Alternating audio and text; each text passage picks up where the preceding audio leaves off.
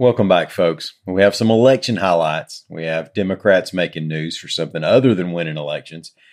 And we have the passing of a member of one of country music's most legendary and beloved acts. My name's Ike Morgan, and we are down in Alabama.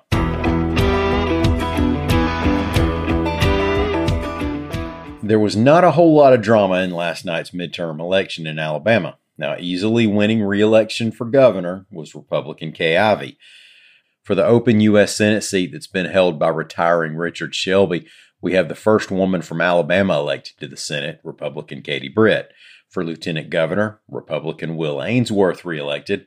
For State Attorney General, Republican Steve Marshall reelected. For Secretary of State, Republican Wes Allen.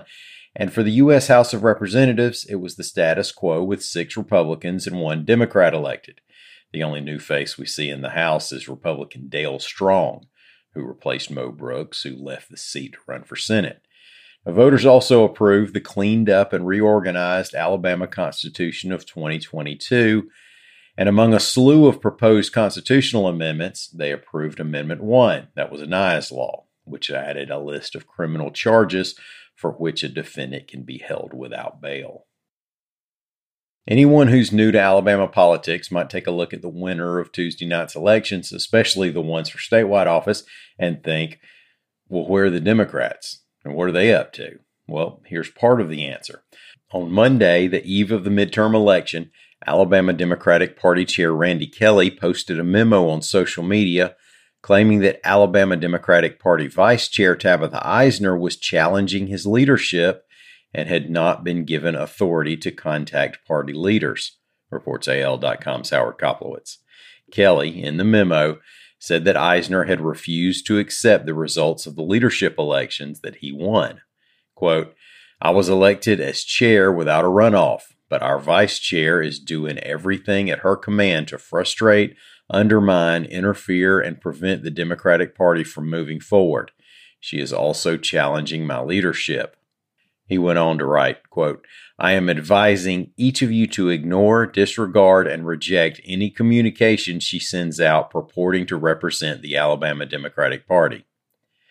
Isner has denied not accepting the results of the party leadership elections and said that Kelly's allegations came after she sent Democratic candidates information on the party's voter protection efforts on which she was running point. Jeff Cook, the guitarist for the country music band Alabama, passed away on Monday, reports AL.com's Matt Wake. Cook was diagnosed with Parkinson's disease about a decade ago, and he appeared sparingly with the band since going public with that diagnosis in 2017.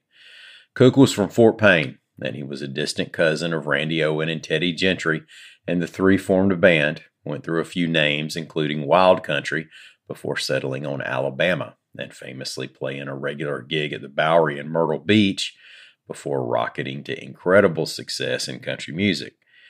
Cook's in the Country Music Hall of Fame, the Musicians Hall of Fame, and the Fiddlers Hall of Fame, and he held the title of State Fishing Ambassador in Alabama. He loved bass fishing, and he had a home on Lake Guntersville in addition to Fort Payne. He also had a home in Destin, and that's where he was with family when he passed. Jeff Cook was 73 years old. Thank y'all so much for listening. We'll be back here again tomorrow. Until then, come on by and see us on the World Wide Web at al.com.